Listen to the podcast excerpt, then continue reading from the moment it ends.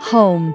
It is more than four walls and a roof. Home is a feeling. I'm Jennifer Stagg, and I believe that home is the most important place on the planet. Here, I dive into all things home, whether it's tips from my latest DIY project or interviews that examine what gives a house that something special.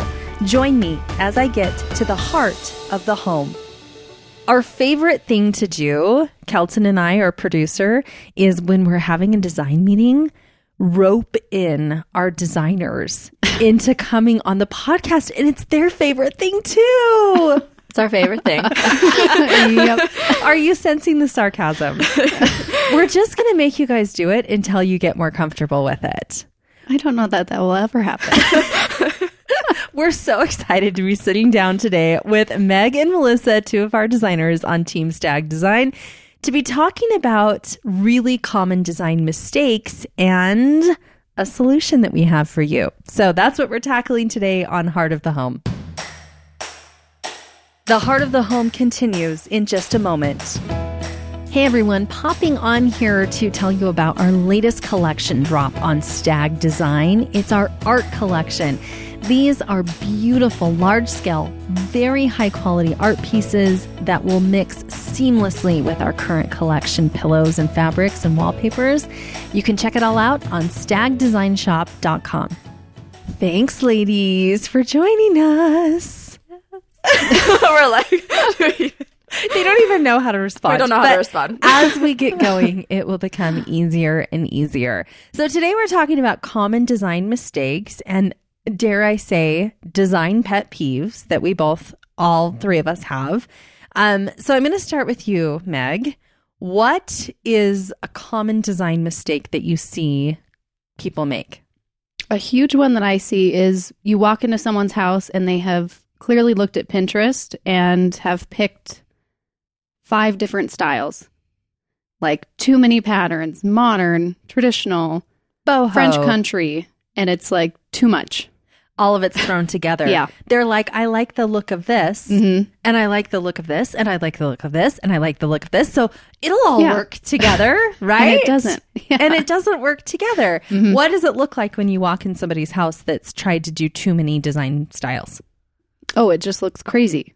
It just looks like it gives you a headache. You're like, what are you trying to achieve? It doesn't look cohesive. It doesn't look comforting. It doesn't look how you think it looks. It just looks like you had a really hard time figuring out what to get. So you just got everything. Mm-hmm. So it's being able to just know less is more. Edit. So pick one or two things. That's a hard process for somebody to go through who's not a designer, is editing. Mhm. What advice would you have for somebody who needs to self edit? Maybe even ask the advice of your friends and family. Sometimes just having a second perspective of if you can't edit yourself, ask someone, because not everyone has access to a designer, but ask someone, hey, which of these do you think looks best? Then sometimes other people can help censor you so that you don't end up picking five things. I always tell people to um, if you're if you're not sure what your design style is, go to your closet because mm-hmm. I feel like fashion carries over a lot into interior design, and so the things that you're drawn to in fashion, I feel like are the things that you will be drawn to really naturally in interior design. So, for example, like if you look in my closet, there's a lot of really common themes. I buy a lot of really timeless things. I like bolder colors, but I also feel like I'm really understated in design in fashion, and so I like those same elements in design. And so you want the person who wears X items of clothing to be the same person that lives in that house. Do you know what I mean? Yeah. That's how I feel. Anyway. Okay. Uh any other lasting tips of words of wisdom for people who are design multi-personality? I think for your larger pieces, whether it's picking things that are more standard pieces in your home, like big pieces of furniture or key things in your home that you're not planning on changing out for a really long time, or bigger ticket items that are going to cost a lot more, pick things that are more timeless. Pick things that are maybe a little bit more neutral. They don't have to be super neutral, but things that are going to go with a lot of different things. Don't pick some really crazy bold print that you only like right now that you saw in some architectural digest that was like specifically curated for this one space. Pick something really timeless and then accent it with bold pieces or prints or, you know, play around with your accessories and things that are easier to change out as you grow out of it and as seasons come and go, as years come and go, because those are easier to change out and less expensive. Okay. Melissa, Yes. what is a common design mistake that you see? I think the scale of furniture. I think sometimes when you walk into a home, you know, you see a rug that's too small in a family room. Um, you go into a, you know, a kitchen and the rug is too small under the kitchen table, or even just, you know, you're going into the family room and the coffee table doesn't, you know, it's not the right shape for the sofa. So I think there's just a lot of, I don't know, if you if you want a good design in your home, just making sure that things are balanced, they're proportionate. Yeah, because sometimes you walk in a really large home and it feels like dollhouse furniture. Yeah. Don't you think? There's not enough furniture for the space, Yeah. or the furniture's really small. Mm-hmm. Um, or it's the opposite. It's like huge furniture in a really smallish space, and then it's like it feels really crowded and uncomfortable in the space, right? Like we have clients I can think of right now who had a ridiculously large sectional Yeah. in a family room that it did not belong in there, and it was so, it's so big actually that they've taken it apart and turned part of it into a love seat because they were trying to fit all of it in the same space, right? I think Mhm. that's a really common one. What Yeah. advice do you have for somebody who's in this design dilemma?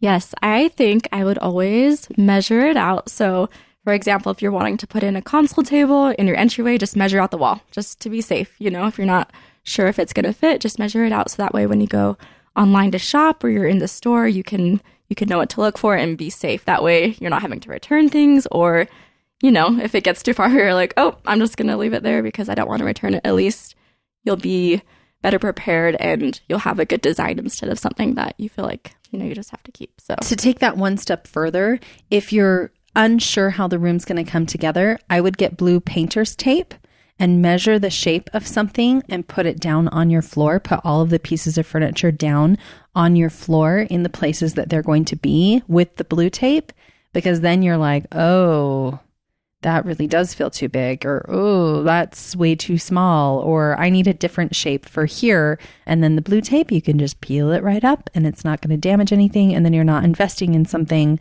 before you Yeah. know if it's going to work, right? Okay, I'm going to go with mine. I'm going to go with the furniture set. So somebody's gone into a store. You guys are laughing because you know exactly what I'm talking about.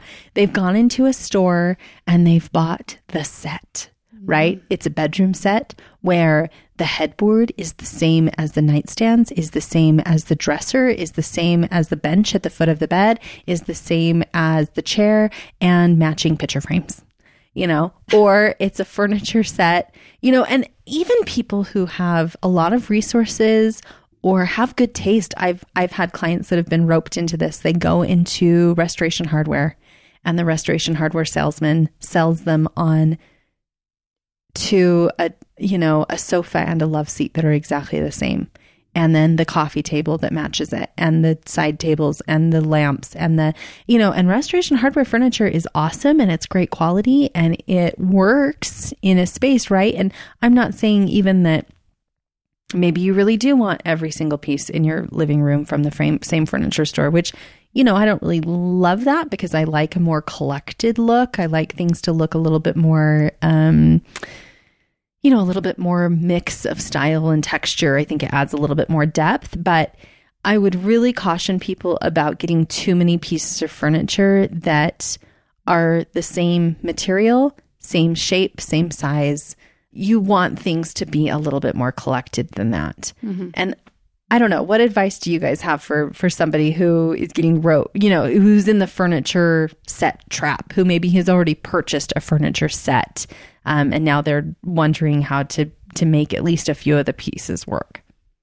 disperse it throughout your house and add other pieces from different stores and add in different textures. If you've got a wood piece add in a leather or add in, you know, a brass side table or add in a lamp or add in different heights, different textures, different materials to try and balance out all of the same material.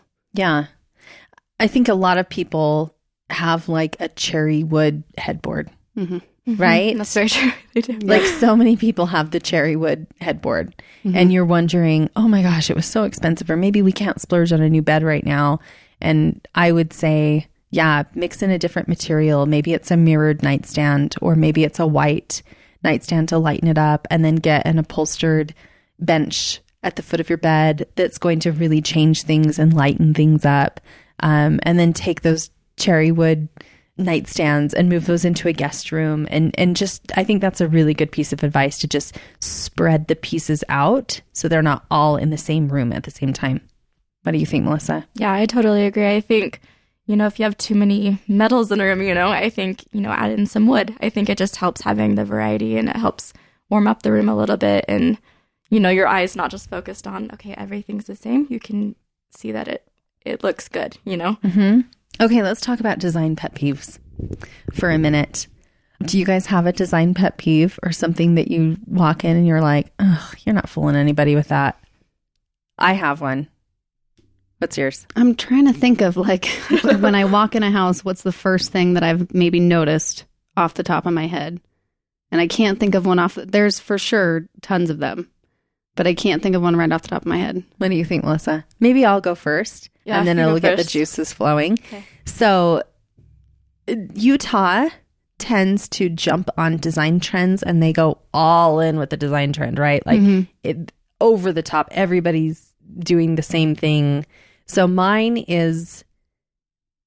Not every house is a modern farmhouse. Mhm. right right like so fixer upper made modern farmhouse style really popular and a pet peeve that i have is walking into a house or driving by a house that was never meant to be a modern farmhouse and yet they have painted it white put up the black you know black and white and then shiplap everywhere and a barn house door. Like we actually drove by john and i drove by a house yesterday on our little sunday we like to go on sunday drives and look at houses that are going up. That's kind of like you know because we're design geeks. So we were driving by this house that we both really love. It's new construction. It's gorgeous. It's so well done. And it's clear that somebody new has purchased the house recently they put up blue shutters and a blue sliding barn door over their front door. And we're like, what is happening? what in the world? Who thought that was a good good idea? You know, and John actually took the words right out of my mouth. He said, "I hate when somebody takes a design trend and thinks it works on every single house. It doesn't work on every house. Mm-hmm. Not every house is meant to be a modern farmhouse. Like I live in a mid-century house. I do not think that shiplap would work in this house, mm-hmm. right? Like, I would just caution people against jumping on every design trend. And what I always say to people is really look at the roots of your house and what it was intended to be. And let's do that the right way instead of going, well, I really love, you know, modern design, even though I live in a really traditional house. How can I make my house modern? I would say, let's work on okay, if you live in a traditional house, let's find a way to introduce transitional elements. You can still make it feel modern and fresh, but don't gear don't go too far away from what your house wants to be. Right? Like what is that scene on Mean Girls where she's like, "You're never going to make fetch happen." like fetch is not going to happen. It's you're never going to make it happen. That's what I always think of uh-huh. when I see a design trend that's like not working. It's like, hey, you're not modern farmhouse. You're never going to make modern farmhouse happen. You're not, not going to make fetch happen. Okay. it's Just Do you guys up. think of one? I yeah, I can think of one. I think my like when I go into a house, I think it can go both ways. So either the room is too cluttered or it's not finished. So I feel like when you have a well-designed space, it, you know, it's not too cluttery. the pieces that you choose for this space are intentional. And obviously, you can have storage options. You know, if you have kids, obviously, you're going to have bins or baskets of things to hold their toys. But I think just making sure that, you know, when you want to design a space, you're not going overboard and thinking that you have to buy everything for that one space. I think you can make it look beautiful, and sometimes less is more. But on the other spectrum, when you don't finish a space and you go in and you want more, I think that also, I don't know. I think Well, you're in the right place because our our design firm philosophy has a lot to do with completing a space 100%. percent mm-hmm. Can you think of one? I have another one. If you Yeah. don't if you can't think of one, I've got plenty. What do you think? Uh, when you walk in, it seems no one thinks of this, but when you walk into a space and someone has different colored light bulbs in just about every Ah, fixture, That's a good one. it drives me nuts, especially in the same fixture. Because sometimes you look at like a chandelier and someone has a light colored bulb and a warm colored bulb and then a random Edison bulb. And I'm like, you got to pick one color and stick to it. And another light fixture will be totally different. It's pick one color and stick to it throughout your house. Obviously, if you have an Edison bulb, that will be different. But yeah, that's a big pet peeve of mine is walking into a house with crazy different color bulbs everywhere, especially in cans. Empty picture frames. Mm-hmm. That's another one for me. Like, go on your computer right now, everybody, go to Costco, upload your photos and print them out, Mm-hmm. right? And then fill those picture frames. Like, do not leave picture frames on your walls empty. It drives me crazy. It's like, your family is so beautiful. Please put them in your house. Please hang them on your walls. Okay, one more. I can think of one more. You guys, I don't have that many, but I can think of a few. Plants in places where plants won't survive. Mm-hmm. That's true. Have you guys noticed that one too? Like I'm I'm all for faux greenery if it's good faux greenery, right? But you can't put a fiddly fig in a room with no windows in it. Mm-hmm. It doesn't look natural, right? Because it would never survive in there. Mm-hmm. So I I try really hard to be conscious of where living things could survive and putting them in those places. Very Mhm. true. You I don't know. Can you guys think of any more?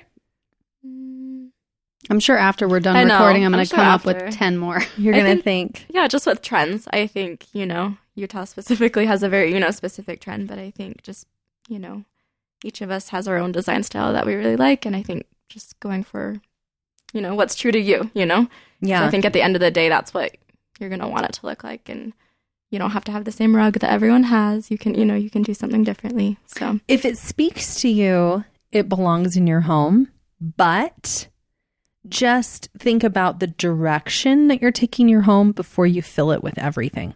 Mm-hmm. I think Yes. that's a good lasting piece of advice. Okay, well, we have a solution for you.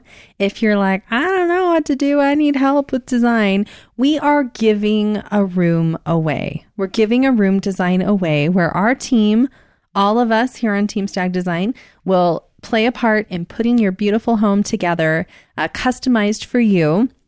We're just trying to reach 10,000 followers on our Stagg Design Instagram, and we're super close. We're super close, guys. So head over to the Stagg Design Instagram, follow along. You must be a follower, and then you need to tell us on Instagram why you want us to fix your space.